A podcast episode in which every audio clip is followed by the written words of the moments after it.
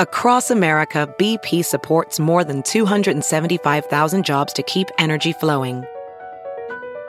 Jobs like building grid scale solar energy in Ohio and producing gas with fewer operational emissions in Texas. It's and, not or. See what doing both means for energy nationwide at bp.com slash investing in America. People want to be heard, Mm-hmm. especially women. They they I've never met a woman who doesn't want to talk about herself, right? She wants to tell you her hopes and dreams, what she likes. She was now she may not feel comfortable with everybody, but if you make her feel comfortable, right? She will tell you everything you want to know. And if you shut up long enough, you literally can write a, what like a serial killer profile of who she is, what she is, what she likes, what's her favorite color, what's what's her social security number, what kind of panties she wears, what you know, and you can learn so much if you and the way you do that is by asking, "Hey, yo, what's up, Square Pimp Brigade?" On this episode, we have my boy comedian Eman Morgan. We're here to discuss why don't uh why we don't like to admit as men we don't like to admit that we need help how trauma affects men, how to better self, to, to how to take things step by step to make yourself better, and the place religion has in your dating life. I also get into it hem- heavy on this religion shit because it's he says boy. some shit that I didn't like, but whatever. Um, well, uh, but we we are grateful and praise be to God for bringing us all our listeners and our Patreon followers is what you I say. motherfucker. Thank God for our Patreon, patreon.com slash manschool202. If you, uh, whether or not you believe in God, you do believe in Manschool202 and support us. And we appreciate those who support us because it keeps the show going. And we get to do bonus content every week, plus the classic episodes uh, that you've been looking for, all Yeah, the old up. episodes of the Beige Phillips Show. I've been to Harry. I've been putting them up, uh, you know, and there we got a bunch of them up now, and there more will continue until we get to all of them. So you have no more excuse. Uh, so sign up patreon.com slash manschool202 for the bonus content and the old school episodes. And if you want a consultation from me, you can sign up by emailing me at advicefromharry at gmail.com. And if you want one from Dante, go to dantenero.com and click on consult and set them up. I'm not an alpha male. I'm not a beta male either. I'm just a better man. Better man. Well, put your happiness first, because if you don't, they won't. Yo, what's up, Square Pimp Game? GYBB, get your balls back. WWDD, what would Dante do? The sexual revolution is being podcasted, and I am excited. Now, I know I've said that 500 times before, but this time I mean it. Um, we got a special guest, but first and foremost, Harry, what's popping? You good? Oh my goodness, I'm I'm more than good, man. I'm living a great life here, even though I'm having a tough time keeping these alligators down. I get it. I get it. Uh, let me introduce uh, our guest today. A funny dude, good friend of mine. I watched this guy grow and and uh, Literally, and develop into a literally. into into a a, a handsome young man. uh, give it up for E Man Morgan, y'all. Give it up for E Man. What up, E? What's going on, guys? What's How up, you doing, bro? I'm doing well, man. Doing well. Glad to be back on, man. Yeah, yeah. it's been, a while since we been a had you on. A lot of changes. Lots of changes, man. Lots of changes. a lot of changes. And then what's interesting is is E has become kind of like one of my little du- my I shouldn't say my little dudes it's just because I'm so old. I call him my little but he's 40. Yeah, 41. 41. 41. And, uh, thank you. but it's a it's an interesting That's this many. Yeah, You it's, just go this many. There you go. he- Well, Don, listen, So, um, Dante, you've been around for a while, so now even your your proteges are now developing lower back pain and gray hair. You know, it happens. It's part of the aging process. That freshman class, you know, we're getting old now. Sure, you don't know. Um, but uh, he is here with that dumb Pacific background. He's on the beach to hide the fact that you know we all do it. That we're not in a studio apartment. You know, it happens. when he first when he, when he first had the fitted cap on, he looked like one of like from the karate movies. You know, the hop sing dudes was like, "Oh, you you want rice cakes, noodles."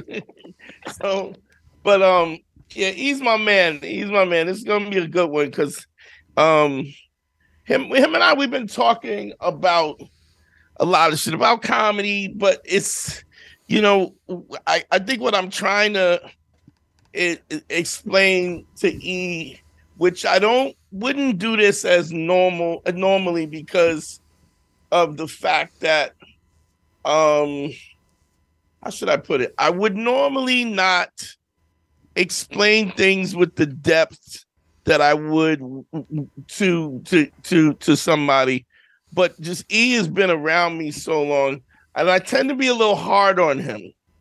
Hmm. I feel sometimes I feel bad because I feel like he he he do- he takes it well, but I know I mean you know Harry I could be Harry don't even Harry don't really ask me questions until uh he really wants to know.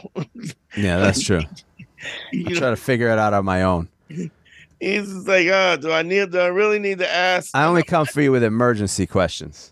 Because I'm not I don't know. I mean, why do you think that is, Harry? What am I, am I- Um, well, you know, you.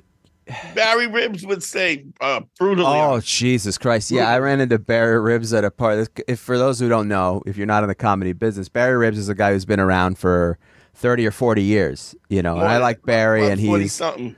He's a guy who looks like Doc Brown from uh, Back to the Future, and he's Yeah. he plays Black Room. 82 Yeah. miles per hour. yeah, 88 gigawatts or whatever, gigawatts. So uh, I ran into him at a party and he goes, Hey, how, you know, he goes, How's Dante, man? I go, Yeah, Dante's doing good. He goes, Let me tell you something. That guy, he's brutally honest, bro. brutally honest. I go, Yeah, yeah, that's what Dante's like. He goes, Yeah, brutally honest, man. he didn't say anything else except kept saying it. brutally. I mean, he must have said it four or five times. He's like, brutally honest, man. He didn't say he liked it. He didn't say He didn't say. It I don't. I still thing. don't know if it was a compliment or not. But he's just like brutally just honest, man.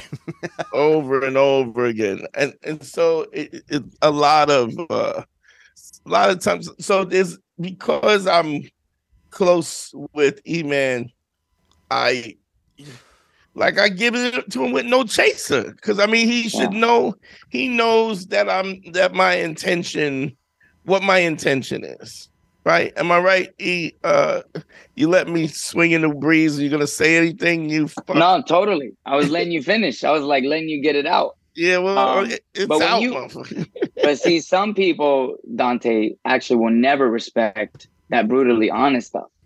So if somebody is actually appreciative of it and wants to grow and actually wants to learn, you're getting that help right then and there. And I've been around you for so many years that I know is coming from a good place. And when I when you tell me, you know, this and that, or we working on a bit, or you listen to something, the information that you're giving me is really more of you should know better. You should know this because sometimes I get lost into I'm trying to direct here, I'm trying to go there. So you're not really I don't take it in a way where I'm like, man, he's coming down hard. It's more like, man, he really cares about me. Because there's one thing about you that I truly, truly appreciate and love. If you don't care about the individual, if you have nothing to do with them, if there's a lost cause, you're not gonna open your mouth. You don't fuck with them. Yeah, you You will don't fuck fuck with with him. him. Yeah. So why does Dante open his mouth and actually say a couple of words to me? He doesn't gain anything from it, but he really sees that like, yo, he's really trying. He's working out a new bit. He's going about it the wrong way. Let me help the little kid out. Let me help the little homie out. So Yeah. I took it that way. And Yeah, as yeah. a matter of fact, I actually was glad that it was actually today that we're doing the podcast because literally it was what few days ago you were hi- ringing me on a bit, and I swear to you, I made all the adjustments, and I did it last night, and it came out crisp and clear, and I literally was like, man, that's I love that. That's a friend helping out a friend, and and I took it. I didn't take it in a negative way. I take- I was like, yo, it worked, and all you said was, yo, just get to it a little bit quicker. That's all you did, yeah, yeah. and you rec- explained it to me. recognize what's so it's interesting. I don't know. I don't even know- know if I if I mentioned this, uh, but I'm I'm writing a book, right? I'm writing a book, and the the book is called Forty Eight Laws of Pussy, right? and um, so if anybody has known the known the book Forty Eight Laws of Power, right? It uh basically, if you've ever read the book, it gives you a particular principle, right? And then it, it's really like a study course in in power and control and and and, and things. And uh, one of the things that uh, it does is it'll give a particular principle. It explains the principle, and then it shows you in the historical reference of what what happens when you practice the principle correctly. Then it gives you another historical reference, like it'll talk about Helen of Troy and and how you know what the dynamics, the strategies, and what happened with that, and how what happens when you don't practice it in principle mm. and what those repercussions are. So what I decided to do, something that I do know is I I know how to I know women, I know sex, I know eating pussy, and I was but those all of those things are really relevant. It's something that I've said a hundred times that true wisdom is the understanding of underlying concepts, how they relate to situations that seem irrelevant but really are not. What that means is there is a universal truth that we learn and in in in the course of our life in in in uh in confronting different tasks and hmm. there is a right way to do that to come out with the best outcome um so if you understand that universal truth and you you understand why it works what happens is you can reapply that those same principles over and over again. For instance, um, most people who are uncomfortable and with their own insecurity and stuff, they talk a lot. Hmm. Um, they will meet a girl and they will be talking and trying to fill the space. Um, now, it, it, if if you're paying attention and you're listening, right? You always gain more information in that situation and rather than any other situation. So first thing is to listen and then to take in as much information because a, a, especially a woman, if you're talking to a woman and you're interested in a woman, if you people want to be heard, mm-hmm. especially women, they they I've never met a woman who doesn't want to talk about herself, right? She wants to tell you her hopes and dreams, what she likes. She was now she may not feel comfortable with everybody, but if you make her feel comfortable, right? She will tell you everything you want to know. And if you shut up long enough, you literally can write a, what like a serial killer profile of who she is, what she is, what she likes, what's her favorite color, what's what's her social security number, what kind of panties she wears, what you know, and you can learn so much if you and the way you do that is by asking. Quick tip, leading. by the way, just to jump on that, just so you here's a tip how to become a great gift giver. Especially if you're in a relationship, every once in a while your girl goes, "Oh, I like that," and she'll point at something, or she'll go, "Oh, that's kind of cute." You take your phone out later on, you go to the bathroom, write down in a note whatever thing she was pointing at. She likes that hat, she likes that jacket. Come her birthday, seven months later, come Christmas time, you go, I don't know what to get her. You pull up that note that you have, and you have like seven things that she said she likes, and you send that to her. Uh, and then, I mean, send it to get it for her on, and then she gets a surprise because she's forgotten about it already. Right. But and, just and because doesn't you remember, and she doesn't even remember that she told you. She doesn't even remember that she told you. So you become a winner by just just by listening. They give you the information. That's just a side note, but that helped me out a lot. I like uh, giving that tip out. So that's an excellent way to get give give really good gifts that mean something. So you're not panic going, I don't know what the fuck to get her because we don't know what the fuck to get ourselves sometimes.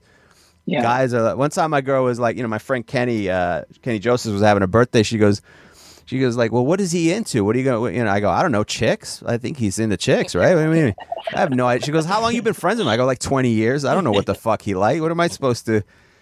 She goes, "You don't know anything." I go, "I don't know what the fuck. I don't know. What are, you, what are we? What are we getting married? Who? Yeah. My friend. That's yeah. it." Anyway. Yeah. As a professional welder, Shayna Ford uses Forge FX to practice over and over, which helps her improve her skills. The more muscle memory that you have, the smoother your weld is. Learn more at meta.com slash metaverse impact. it is it is like that, but women will women will express what just in random in conversation. If and if you take the time to to listen, Yeah. it gives you the more information you have, the more the more you can approach uh these things with them, and you always want to approach with information so but there's always this need to pe- men always have this need to fill the air with words Mhm. consequence which is this is again a principle that uh, exists in comedy um Yeah. I, something i say comics get paid for their words why would you give words out for free just give Right. them Yeah. what is necessary to ex- execute the laughter go ahead A Harold. part of that is that we, as guys, we're trained to think that we're auditioning or interviewing for this spot with this woman. Like it's our job to impress upon them uh, why they should be with us, you know, and that's part of why guys kind of do that. Also, like, all right, this is my time to show you everything, to show you I'm interesting, show you this, that, that, and you sometimes you t- you say too much, you do too much because you're trying to do something to show her everything that you have all at once because you feel like Yeah. you're on an audition or an interview. You're singing and dancing for no reason. yeah just the dancing and just the tap dancing and singing um the other thing is um when you have this abundance of of singing and dancing and trying to amuse and you're standing on the chair and you're singing you know trying to amuse her you're dancing like a monkey. What you're also saying is that i'm not worthy. I'm not worthy of your time. I'm not worthy of your energy. And therefore i need to fill every second with something to keep you busy because god forbid there's a lull in energy or a lull in, in speech then uh she'll get bored and leave. And um the other thing is that if you're so abundantly worried about getting her approval um you're also saying i'm not worthy and she doesn't feel as though that she has to work um in the context of any relationship like she doesn't have to give anything. So now she becomes the queen up in the in the tower and she you know the gladiators are fighting for her and she's literally like thumbs up or thumbs down. She literally can do that because send me another one uh this one not this one the next one.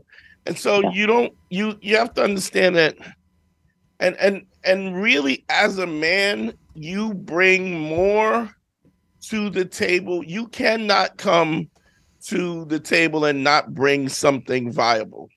Hmm time and time again you see women go uh i'm uh i am the table. No you're not.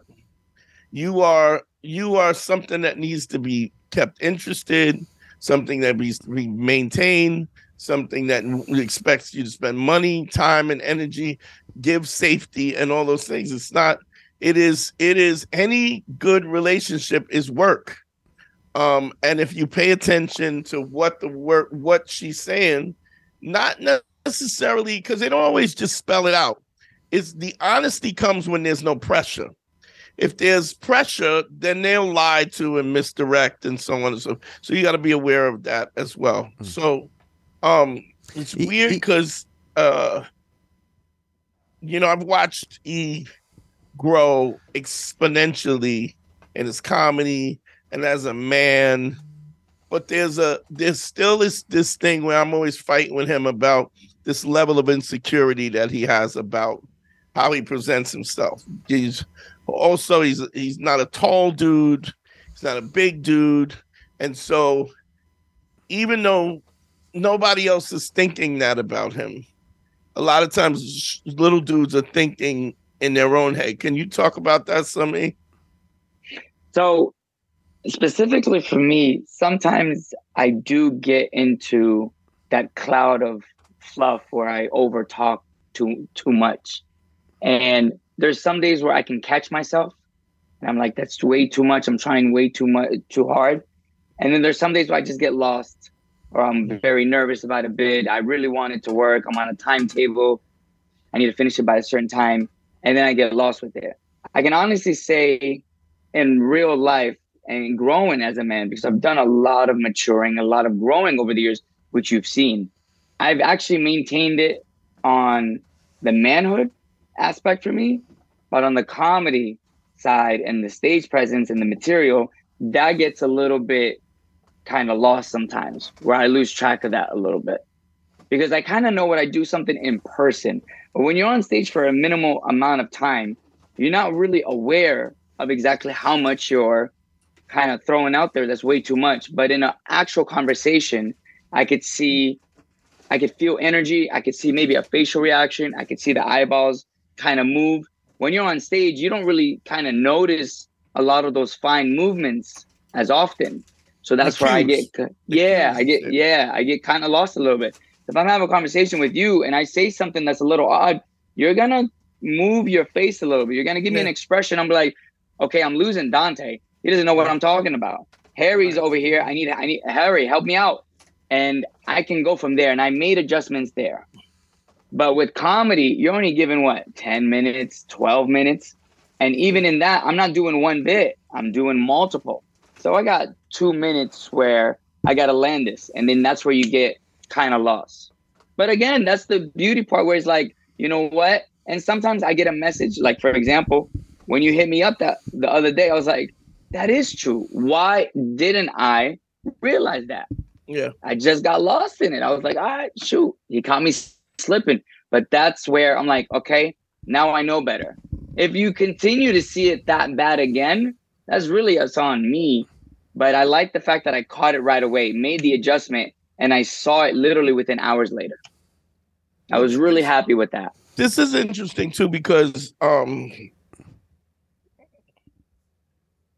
I was talking about this on the Patreon where I talk about laying the five bricks. Um, and I don't really talk about it a lot on the on the actual show show, but there's a process that I put guys through to make them more comfortable talking to women and and help them to kind of facilitate the kind of happiness they want with somebody of the opposite sex or same sex or whatever because it actually works the same.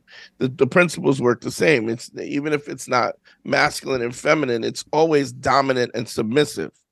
Um that's always the case. Those two dynamics li- live in every relationship straight gay or otherwise. It's always the dominant person and you just treat that you those so those things kind of line up. So one of the things i think is interesting is that the the what is the what is the reason for getting lost in the situation where you can't uh you don't see you're not picking up the cues mm-hmm. and one of the things that i realized the thing that blocks you from the cues is fear mm-hmm. and when I say fear, you you know, a lot of times people take it personal because they don't know what I'm talking about in fear. But but when it really doesn't even matter what I'm talking about in terms of fear, it is uh, just fear. It could be fear of not doing well on stage. It could be fear of rejection. It could be fear of not being perceived like the person that I want to be. It could be fear it literally could be fear of something that your mom said to you when you were little. You ain't go, mm-hmm. you ain't worth shit. You'll never do this, or you're so nice, you're sweet, you could never stand up. Whatever it is, it's we have established these things about ourselves, and then we move on to a situation where we re- recognize that these are weaknesses, and they're always in the back of our head because we know that they're weaknesses, and we don't want to fall victim to it. Right. Mm-hmm and even if we don't fall victim to it, then a lot of times why we why are we adamant about what the change is is because you can make the change and then you could be too harsh. Mm-hmm. You could you could you don't want to come off as being an asshole and and so on and so forth. Mm-hmm. So rec- stopping and listening, paying attention, and then kind of taking stock is is a monumental thing. Um, no matter what, and um, so like I said, as comics, we get paid for words. Why would you give it away? Um, something as fundamental as supply and demand, right? Mm-hmm. The, the the less of a supply we have, the more expensive something is. Yeah. So the more that we use words, the more that we engage in social dynamics with women or or whatever, and we're talking too much, we are basically discounting our words. Mm-hmm. We're making it so there's such an abundance of words. I already got it. I got the point, but you're still talking. So now there's there's it, it's it's weird thing. I remember when the whole AIDS HIV epidemic was really in the forefront. And you could walk literally you could walk into I don't know if you remember this, you could walk in stand up New York or comedy club and they would have a fishbowl full of condoms. Do you remember that? I do remember seeing that, yeah. Right. So you know, if you think about me, even when I think about me at a time when you had to buy condoms, it was like an ordeal. Like you were afraid that the people, you Yeah. don't want people, you're young, you don't want people to know you're fucking, and so you got to book condoms, and maybe the girl at the cashier is old, is is is young, maybe she's older, and you think she's gonna judge you because she's older, or she's younger, and you like her, and you don't want to, you know. So all of these things go in your head, but w- there was so many condoms laying around. You you could just there was a fish, but you could just stick your hand and grab a handful of condoms Mhm. we used to throw them at each other. Mm. We used to throw them at each other and shoot them at each other and fill them up, you know, because it was just this abundance of uh of of of, of condoms, you know, Yeah. cheap ones and you know, small. They weren't giving out the Magnum XLs, but there was condoms everywhere. Any comedy club you could go to, you could get a handful of condoms. Hmm. Um, what's interesting about that is because I remember this dynamic of being a kid, you know, teenager, and going to have to go to the store to buy condoms, and what a what a scary ordeal that was.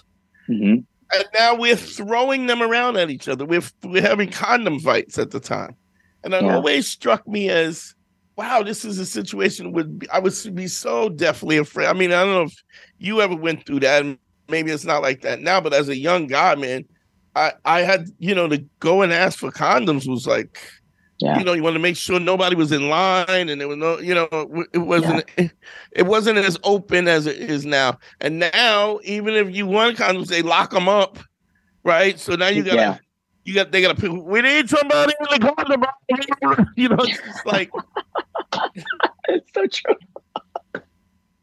so so what's interesting is something again this goes this is another life. These are all stuff that's going in my book too.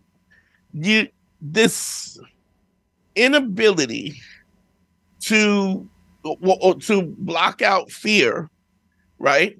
The minute so you've heard of the fight or flight syndrome right? Like when you get scared you either got to fight or you run right? Yeah. that is that's built into man's dna for th- two, between two and three hundred thousand years. It's because the people that didn't have that they got eaten by saber-toothed tigers and and they got killed. It's sucked in the water with alligators. So you had to have. There's a genetic propensity for us to have this response. It's as a as a as an order of as an order of survival. So it mm-hmm. exists. Yeah. So now once you introduce any level of fear, your body doesn't know the difference in the fear. hmm Your body knows the all your body knows is the fact that uh fe- fear is pre- represented, right?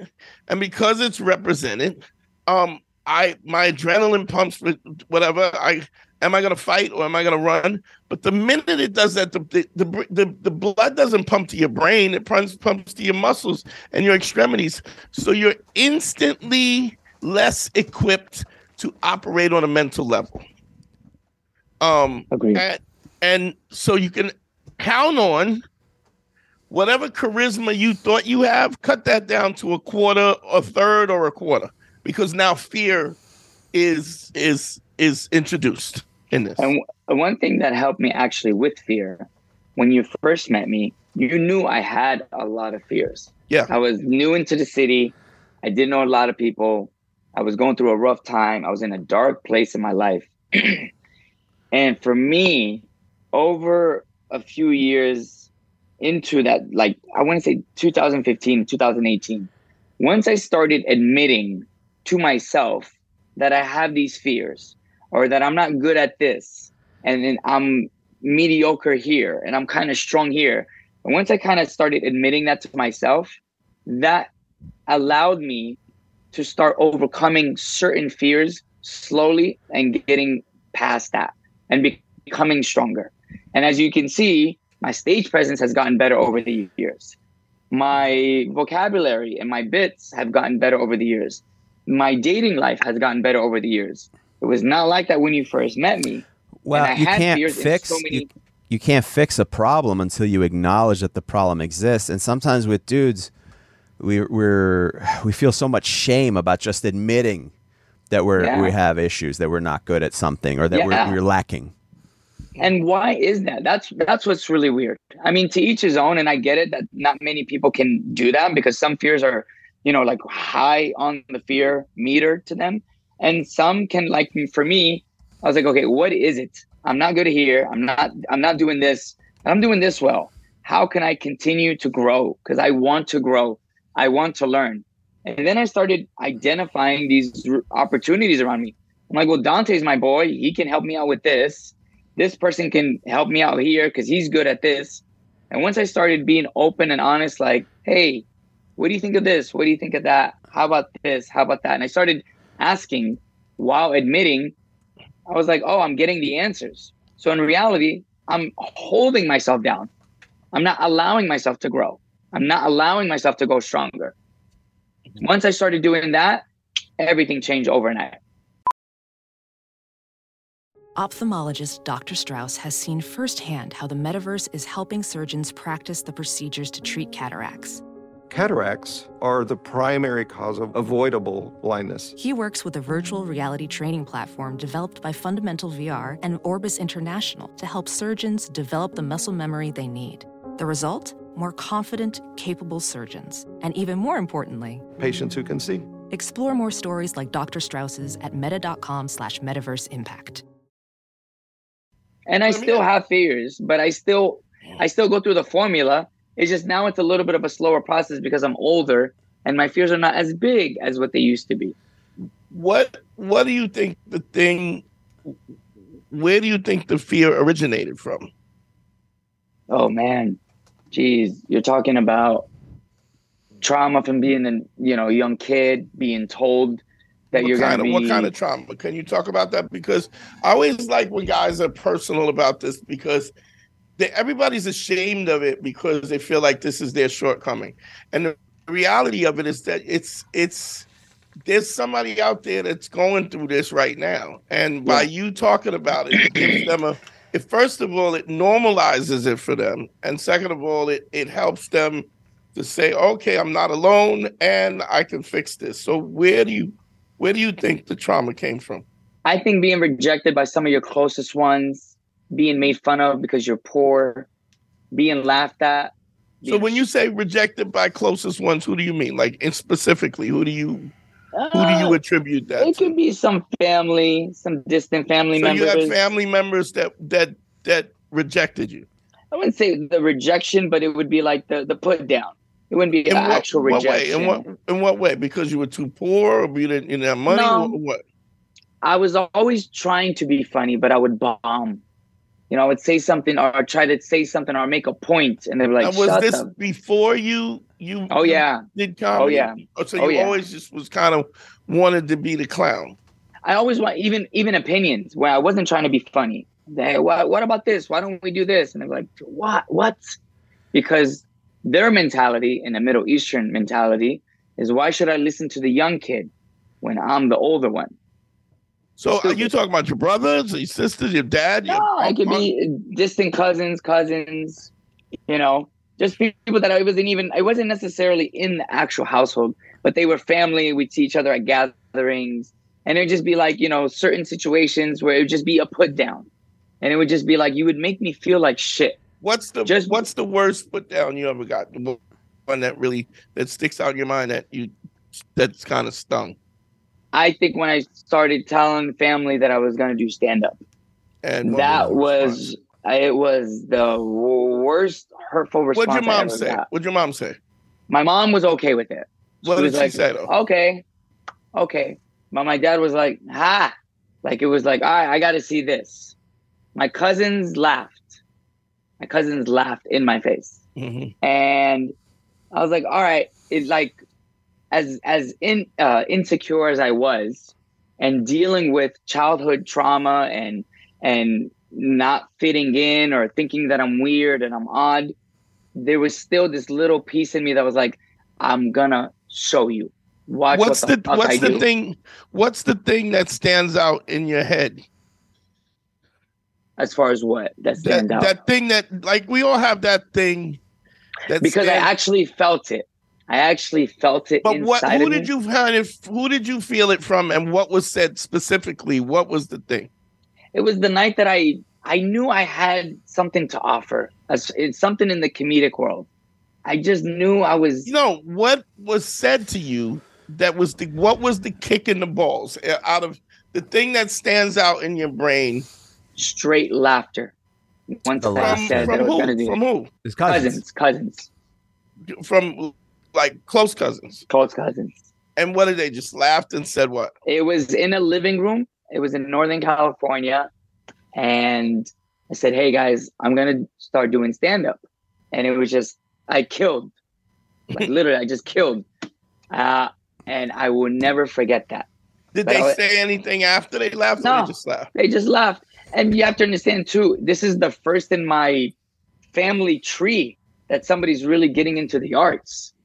So in the Middle Eastern culture, you know, if you tell somebody you want to be a stand-up, and keep in mind, Egyptians are just known for, you know, internet jokes, one-liners, stupid little jokes. So you're like, oh, I want to do stand-up. I'll tell you something funny, and then they'll tell you something that they they saw on the internet or somebody told them, you know, from. But they don't take this as an art.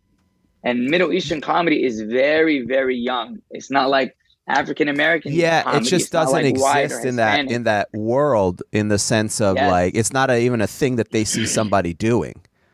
Like Yeah. that even it, it's I mean, very we- it's very strange because eh, you know the cultures there's enough technology where they've seen Eddie Murphy movies they've seen stand up but it's weird because these cultures isolate themselves because I deal with the same thing with Armenians and Turks and you know there's that mentality of like oh yeah yeah but that's not a thing that we do that's a thing that white people or black people do we don't Yeah. have that in our culture but it's so funny that it, it's so dumb that we limit ourselves in that capacity like just because you're you don't know somebody who's done it doesn't mean that an, an Egyptian person can you're you're an American too it's not even like they just sometimes people like to close themselves in and maybe that's out of fear because it's an, a very isolated culture because you have to look out for yourselves as immigrants when you come over here and that's Yeah. part of it but you put yourself in these you know you what do you, what do you call it the golden cage or whatever we Mhm. just isolate ourselves just the notion that you would attempt to do that and they're like that's fucking ridiculous that's like And we've I've never heard heard of from- that and I've heard it from Asian comics. I've heard it from Indian comics. Not really much of the Latino family, but still, you can run into um, a Latino comic, and he'll tell you like, "Hey, I wanted to tell I the day I told my parents or my family that I was going to do stand up." You're not going to get the best reaction. Yeah, but there's also a situation where you don't get any. They don't give a fuck about what you're doing either way. So right. yeah it's like, what does this got to do with me? Type Yeah. thing. Yeah. Well, Um, my my so you don't parents, I knew that they didn't. I I knew enough to know by 18 when I started doing comedy that I didn't give a fuck about their opinion about it. So I literally didn't tell them. They found out by accident or whatever, and then it was the reaction that I knew was going to be. My mom, who's Ecuadorian, said she'd rather I I, I own a hot dog cart than to do stand up comedy. I was like, oh, that's why I didn't tell you because you're a fucking idiot. And then that's it. But not everyone had not everyone gets to that level. So Right. I was just But lucky to, to, be at that level. but to to add more to your um, question, Dante, Yeah. it was a combination of fear from you know, let's say the the, the rejection from the family, the rejection from the girls, um, the rejection from you know guys that are trying to you know get in their little cliques because you know like Right. back then there were more groups, there were more cliques that you would hang with. You know, not more individual people now, more short, uh, smaller groups now. Right. So it was a combination of like, damn, I am failing and bombing everywhere I go. And it kept balling up this ball of insecurity and I'm not good enough. I don't look good enough. I'm not, and mind you, I'm not even like a, you know, kind of an ugly guy. I'm a fairly decent man and I can comfortably say that. But years ago, I didn't believe that. And it was just so much rejection. so this was also a matter of looks too, height, looks, everything. Yeah. Yeah, and I, I I'm, I'm glad Now, that you said that people- because you said that a lot of people deal with this. Yeah. Yes, it was a ball of, it was it was a jar like you said the jar of condoms. It Yeah. was a jar of this and this and this, and it almost got to the scary point where I'm like, dude, I'm not good enough for anything. What the fuck am I good at? And Right. it killed me on the inside, and that's when I slowly started admitting to yourself, okay, you know what, man, I'm gonna fucking do this shit. I can't. No, no. This is like, thank God I was able to grab the reins, and I was like, you know what? I'm gonna fucking succeed somewhere and do something. I'm gonna get better at this. I'm gonna get better at talking to women. I'm gonna get better at understanding women. I'm gonna get better at making money. I'm gonna get better at stage time. If I'm doing five minutes, I want to do a crisp three and a half, four minutes. Get the fuck off. I'm gonna be better ask you this. at. did um did did you have people who were less attractive than you and who were maybe even shorter than you talking shit as well? Because I find a lot of times you get people hurt people hurt people. And so you get somebody who's shorter than you, who's less attractive, and they'll be talking shit. You know, like but when you talk about, you know, Harry's mom is wild for the night. She is Right. wild for the night. Yeah, we yeah, she's wild. So the fact that she would even put a judgment about Harry, you know, um, does she have a degree, Harry? Your mom? A, de- a degree? Yeah. What? No. I think she went to a, bu- a beauty school that burned down mysteriously. That's as Did close she do as an that work education. at all? I don't know if she burned. No, she didn't do any. She was a bus driver. She had her CDL license at one point. She was a very. She, uh, she's still alive. Uh, she's a very smart and crafty woman, but she didn't have a degree. You know, She's she was a cleaning lady. Right. a cleaning right. lady. Worked So hard, this is but what's in, this is what's interesting. How somebody who has achieved nothing in terms of any magnitude has the has the the sheer gall Yeah. To go. I'd rather you be a, a hot dog. You know, I'd ha- rather you be uh, own Sell a hot, hot dog dogs. stand.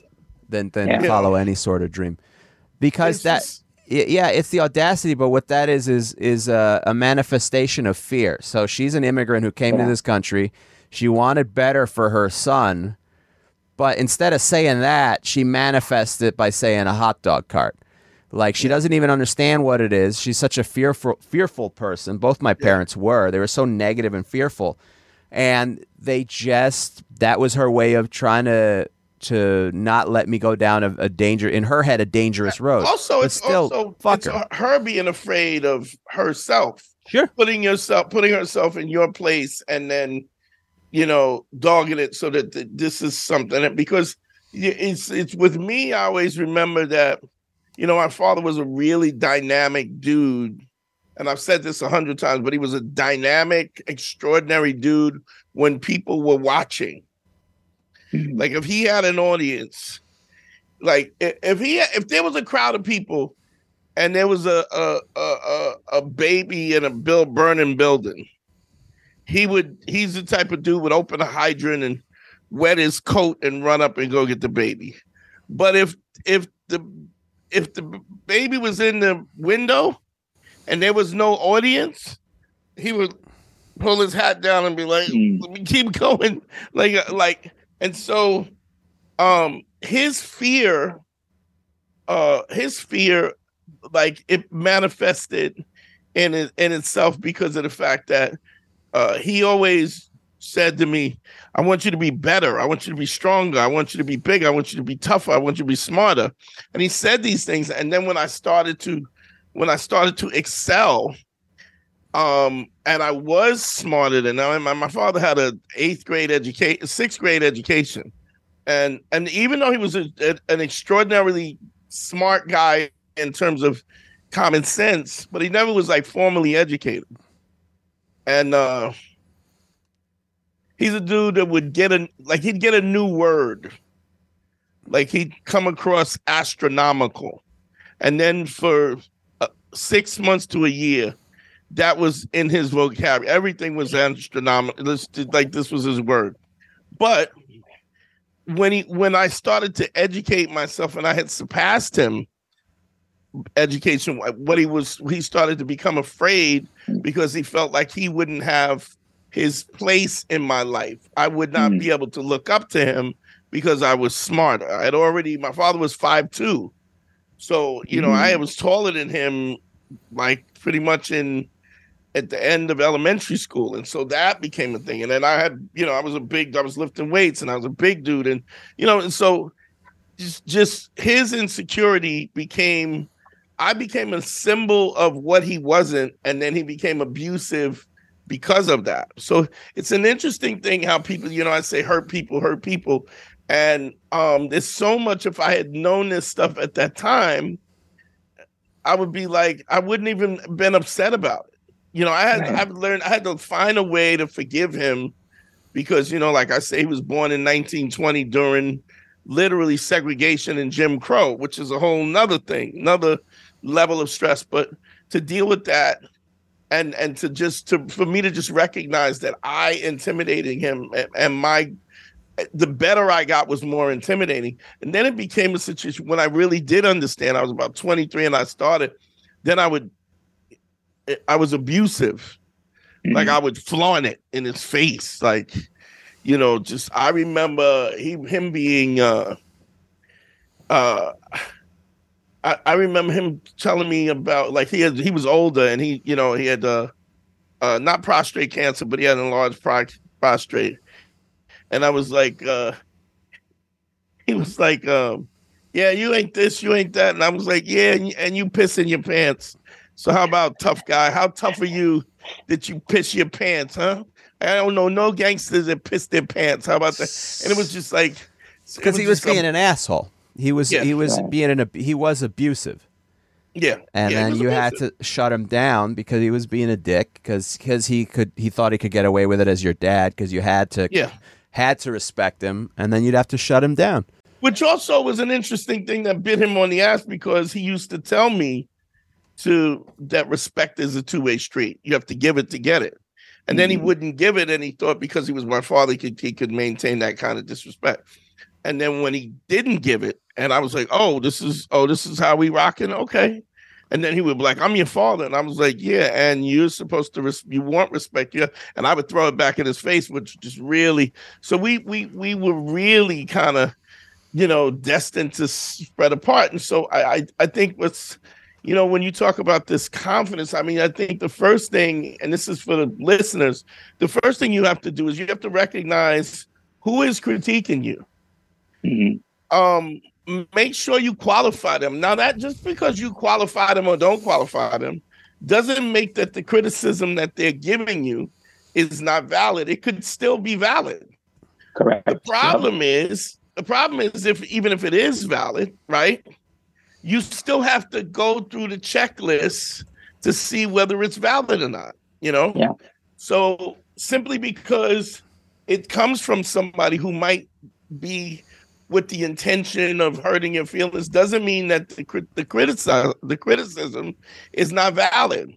Yeah. But you got to start to remove yourself from the emotion. So this is again, this the other principle is you remove the emotion from from what you're thinking about so that you can look at it in a in a clear way. Mm-hmm. Anybody who fights, if you if you box, if you MMA, you judo, taekwondo, if you're if you're in school, you're taking te- if you're angry, fight or flight kicks in, and then you can you can literally cut down on your efficiency by a, at least a third because yeah. your brain and is not getting the oxygen and stuff to, to act most efficiently.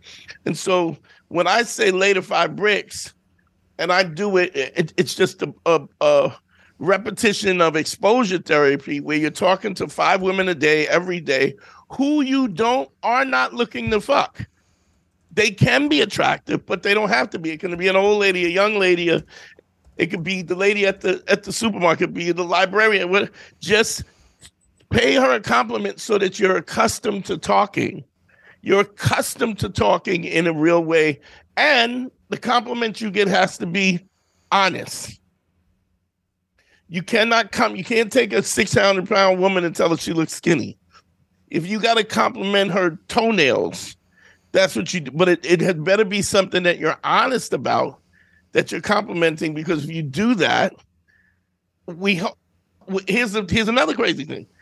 We in fear, we lie. if you're afraid and you have these insecurities, and I'm not saying you specifically, but all of us, we all lie. Yeah. You have to practice being honest. Yeah. Like you would think that you wouldn't have to, you just go, I'm gonna just be honest. But you know, when you talk about the magnitude in which we lie with things that we're insecure, things that we don't want to be, that we don't want to be exposed, we're so accustomed to lying that we lie and lie and lie and lie and lie. And then we're never telling the truth. So just the, the first step of everything that I teach is laying the five bricks, five a day every day shows discipline and consistency, credibility that you make a promise and you follow through. It, second of all, it it it it removes the anxiety, and 3rd of mm-hmm. all, it's a practice in being honest. Yeah. Because Agreed. those are the things that are most. The, first, those are the principles. It's ACE, authenticity, credibility, and empathy. Right? I'm saying you listen. You have to listen when you are on dates because that's the empathy. Let me see. But you're also gathering information, and, and just that one step becomes so life changing. Who's the kid we are? Jason Walker or Josh? What's the guy from Wild 'N Out? The one Oh, I the forgot what his name was. Jeez, hold Ja- on. uh, I think it's Jason. I think it is. Um, but we've been putting him. I mean, and that dude is killing it because he's just. I, I haven't heard from him in a while, but he um um you know, hold on, Jacob Jacob. Yeah, yeah, yeah. Jacob, Williams Jacob Williams. Yeah. Um, and so we even diagnose, you know, even from talking to him, I diagnose he speaks in a very monotone voice. And all of these things can be read as these insecurities because these insecurities, you speak in a monotone voice because you don't want to be heard. Mhm. You you're it's it's a way in which you withdraw, Yeah. right? So that nobody hears you, so that you're invisible. And then upon further talks with him and consultation with him, you you basically diagnose, oh, you so you you couldn't speak up in your household. He was yeah, yeah, my father was abusive, my mother was abusive, you know, emotionally abusive. So you, you just when they ask you questions, you're mumbling and you because Yeah. you don't you're hoping they don't hear you, you're hoping that you're not seen, and all of those things communicate now when you're in a regular relationship and your voice is monitored. Because if your voice has has levels, right? If your voice has levels in comedy, it's it's what makes it interesting. Yeah. To the same token, and here was what what what this is interesting. What I was saying about uh E was I was like, you're yelling. I was just about to say that. Yeah, you. That Uh, was like talk- what two weeks prior. Yeah. I had. I get sometimes too excited. excuse me. In a bit where I'm constantly yelling, and I remember one specific day not too long ago. Dante literally was like, "E, have you ever heard of like an equalizer?" Where you just adjust the treble, the bass. There, I'm like, yeah. And he was like, do your bits like that. Start off high here, go low here, do this, do that, go up and down. And I didn't do it for I think a few times, and you're like, you would kind of roll your eyes in a funny way, like, here you go again, yelling for no reason. And the one, Yeah. one time I did it, and you're like, E, I watched it. Good set, good job. I swear to you, it made me feel good, but I also felt good. And I remember coming back to But you it, could feel it though. You I remember you could feel it. and I was like, Dante, it worked. And he was like, Yes, man, I told you. I tried to tell you several times. And I was like, I know, man, but thank you for being patient with me. I actually thanked him for being patient. Not just, oh, thanks for the tip. Thanks for being patient and constantly reminded me. He didn't just do it one time. So I took that. I was like, somebody's trying to help me. Why don't I listen and apply right away? That laziness is like maybe hearing it, putting it on the shelf, and then I'll, I'll get to it. I'll get to it. It's not like, just that, but it also might be that, like I said before, the instinct is uh, to not want to acknowledge that you. Uh, the it's almost like taking help would be a sign of weakness, and as guys, we just are kind of trained and programmed True. to not be weak at any point.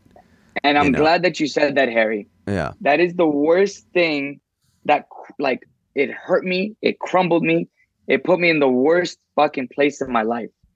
When you start feeling that like, oh, if I get hel- uh, advice or tips, it's a sign of weakness, you are gonna have a hard time in life. I believe I'm religious. I believe that God uses like people and messengers to give you stuff that you've been praying for or asking for. The world, the universe is going to use Dante or Harry or another comic or a booker or a bartender. It could be somebody off the street and they're delivering what you need to hear. It doesn't matter where somebody else is in life, but just like Dante said earlier, kind of do the credibility. But at the same time, you cannot deny something that is right. You cannot deny it. Now, let me let me push back on this God shit. Your God does not use me. He has no control over me. He I decide who I want to help and who I don't and I don't give a fuck what he said. I don't know what kind of goofy guy you got. Maybe what is it? Are you is Muslim or Catholic? Christian, Dante. Christian. Christian. So I don't give a fuck about that dude. He don't have nothing to do with me. Mm. He don't control my life. I make my own decisions and I have freedom of choice. And so you you have to understand part of our inability to to accept the truth is because that we're not and this is this is why I'm an atheist. I'm not telling you to be an atheist, but I just want to take this into consideration. Okay. If you work hard at changing something, why would you give that that the glory of that to somebody who didn't do it? So there's so many times, got you. There's so many times that I have given you advice and you've ignored me. You mm. said yourself you put it on on the shelf until you were ready. So you have taken the time. Much the way they to, ignored Jesus at first, right, Dante? they, they don't. You know, never listen to him. Much the way never they listen to that guy. A man right? comes down. He's got a little bit of a different look than everybody else. He he's starts telling a, a new way of, of life. Nobody wants to listen to him. Nobody and everyone goes, we gotta, you know, he starts saying some revolutionary ideas that disrupt the whole system, and everyone goes, and we like, gotta kill him. We gotta crucify that guy. So what what what I'm saying is, there's literally a situation where when you give that glory to somebody other than you, because you could have never, you could have, you. I mean, do you do you believe in freedom of choice? I do. Okay, so if you believe in freedom of choice, who made the effort to take the advice and implement the advice? You did. Who took that advice, implemented it? Who was ready to take the fat one if I was wrong? You. So you cannot. I, I don't. I, that that is so beyond me. Why you would fight the advice in the first place? Bring yourself to bring yourself close enough so that you could actually actually do something about it and then give the glory to somebody else when it was you that it's, made the decision. No, no, no. It's not that I decided to ignore it, Dante. And again, I'm I'm you being very honest. You did ex- ignore it. On, it decided on, that. You, I'm also admitting to you that I'm also I was a work in progress. That's, I've changed. You're missing my point. I understand you're, you're, what your point is. I'm saying that I was is never that I did not want to listen to it. That's not I would, the point. You were afraid to. I understand that. It, you were uh, you yes, were afraid to do it. It was afraid to uh, implement something that I thought I wasn't ready for yet, or in that particular bit, or in that. You're giving it set. too much attention. You were afraid to do it because you were afraid to do it, and it's okay to be afraid. It's yeah. oh, that's okay. So yeah. I don't need you to give me a disclaimer on. How, but I don't want you to understand. I don't want you to take it like I'm not taking listen, ignoring it. Let me explain something to you. I'm not taking it anyway. I give advice. I give the right advice to people all the time. Very rarely. I, there's people who are on the page or who are on listen to the podcast all the time, and then I get them on a consultation. I go, "Did you do what I tell you to do?" And 98 percent of them go, "No, well I did." It a little bit because most people are full of shit. They don't have the ability to to to implement the advice. They don't have. They're not willing to put it put their well, or or in. the the fear is there. And they don't, uh, you know, it's for whatever reason. Sometimes over. they yeah. want to and they can't. Sometimes they they can't. Sometimes they they're afraid. Any number doesn't matter. This is the point when you humble yourself in a real sense and you go, I didn't do it. And if I ask you why you do it, we could talk about why you didn't do it. I would just, I know what it was. It was fear. It's fear of failing, fear of changing, fear of doing something. So I don't take it personal. People don't listen to me all the time. I'm giving them the blueprint 90% of the time and they don't listen. My point is, why would you add, enter a God into that? When this was because who who failed you?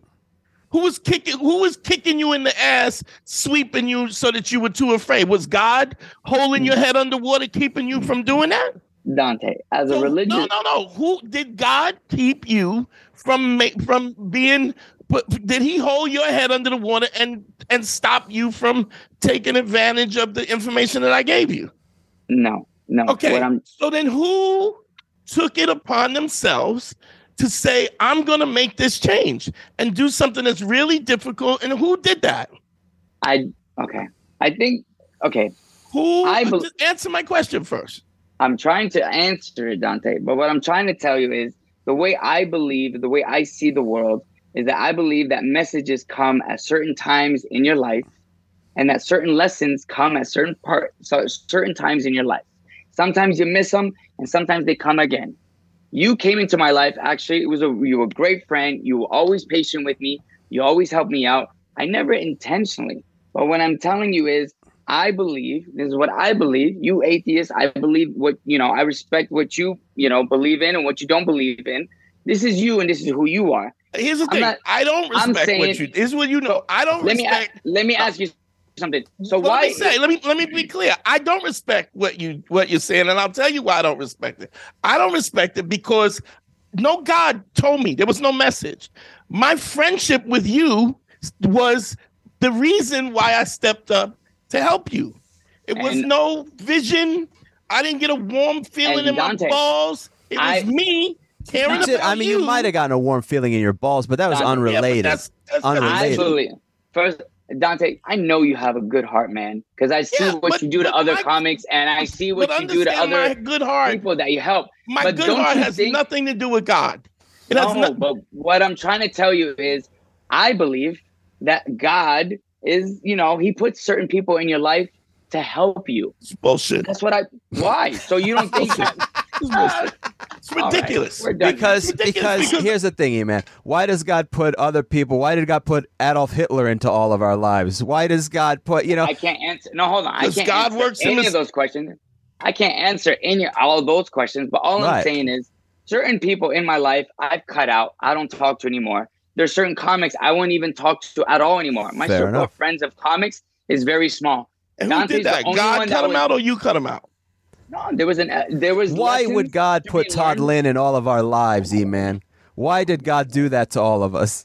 I don't know. You have your Yeah, you I- have your beliefs. Dante, I try to pay it a compliment, but I, I hope you understand, I, it brother. is a compliment. It is a it compliment. really is because I really but I want you look to up understand, and you respect you a listen- lot. Listen, But you, I- you understand this.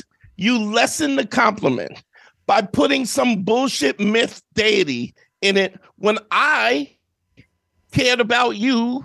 You could you could you could make a face, but nobody can I didn't get a message. No angel came to me. I was like, this is a dude that's working hard to be better. He's a friend of mine, and I am going to lift him up. It wasn't, I'm no angel. I'm not super, I'm not spiritual. I said, I want to help this dude.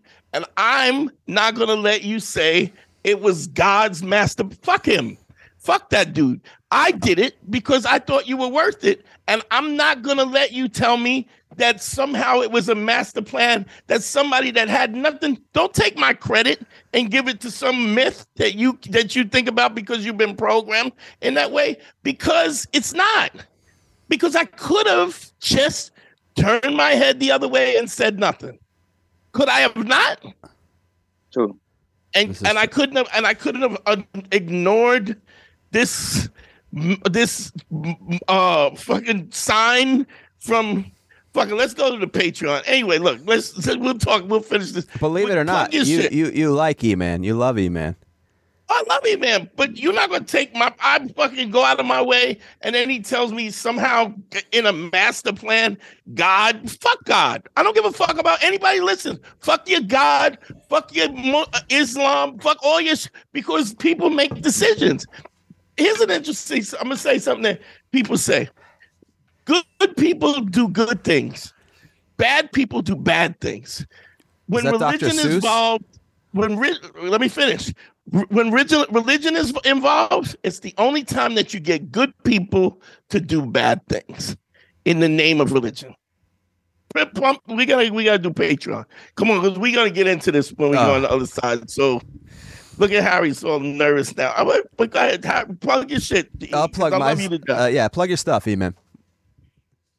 Uh, He'll be at the media, church tomorrow night, uh, doing a, a special I'm, appearance. be- I'm doing a retreat, uh, Christian retreat.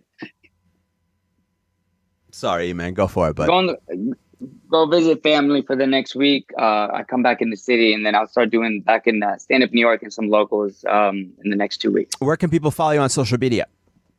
Eman Morgan, Facebook, Instagram, and Twitter. Any shows coming up? Anything? Uh, coming up? No, I'm away for the next two weeks with fam. And when I get back in the two weeks, that's when I'll start posting up my local spots. And All right, E man's a all right. funny dude. He's really become a really good Very comic funny. over the years. I love Yeah, him he's to a funny dude. Love him like a brother. Uh, Thanks, Harry, fellas. talk to me. Uh, you could find all my stuff, all my social media at uh, uh, Harry Terjanian on YouTube, on TikTok, the whole deal. Uh, and that's where you can follow my stuff. If you want any relationship consultations, you could email me at advicefromharry at gmail.com, and that's uh, where we can set up a consultation. Uh, I'm Dante Nero. Uh, you know, Google me, bitch. Um, if y'all want consultations, DanteNero.com. Click on consult. You know how to get me. GYBB, get your balls back. WWDD, What Would Dante Do? The Sexual Revolution podcast. Please support us on Patreon. It's uh, www.patreon.com slash manschool202. Uh, I love y'all, man. Let's get at it.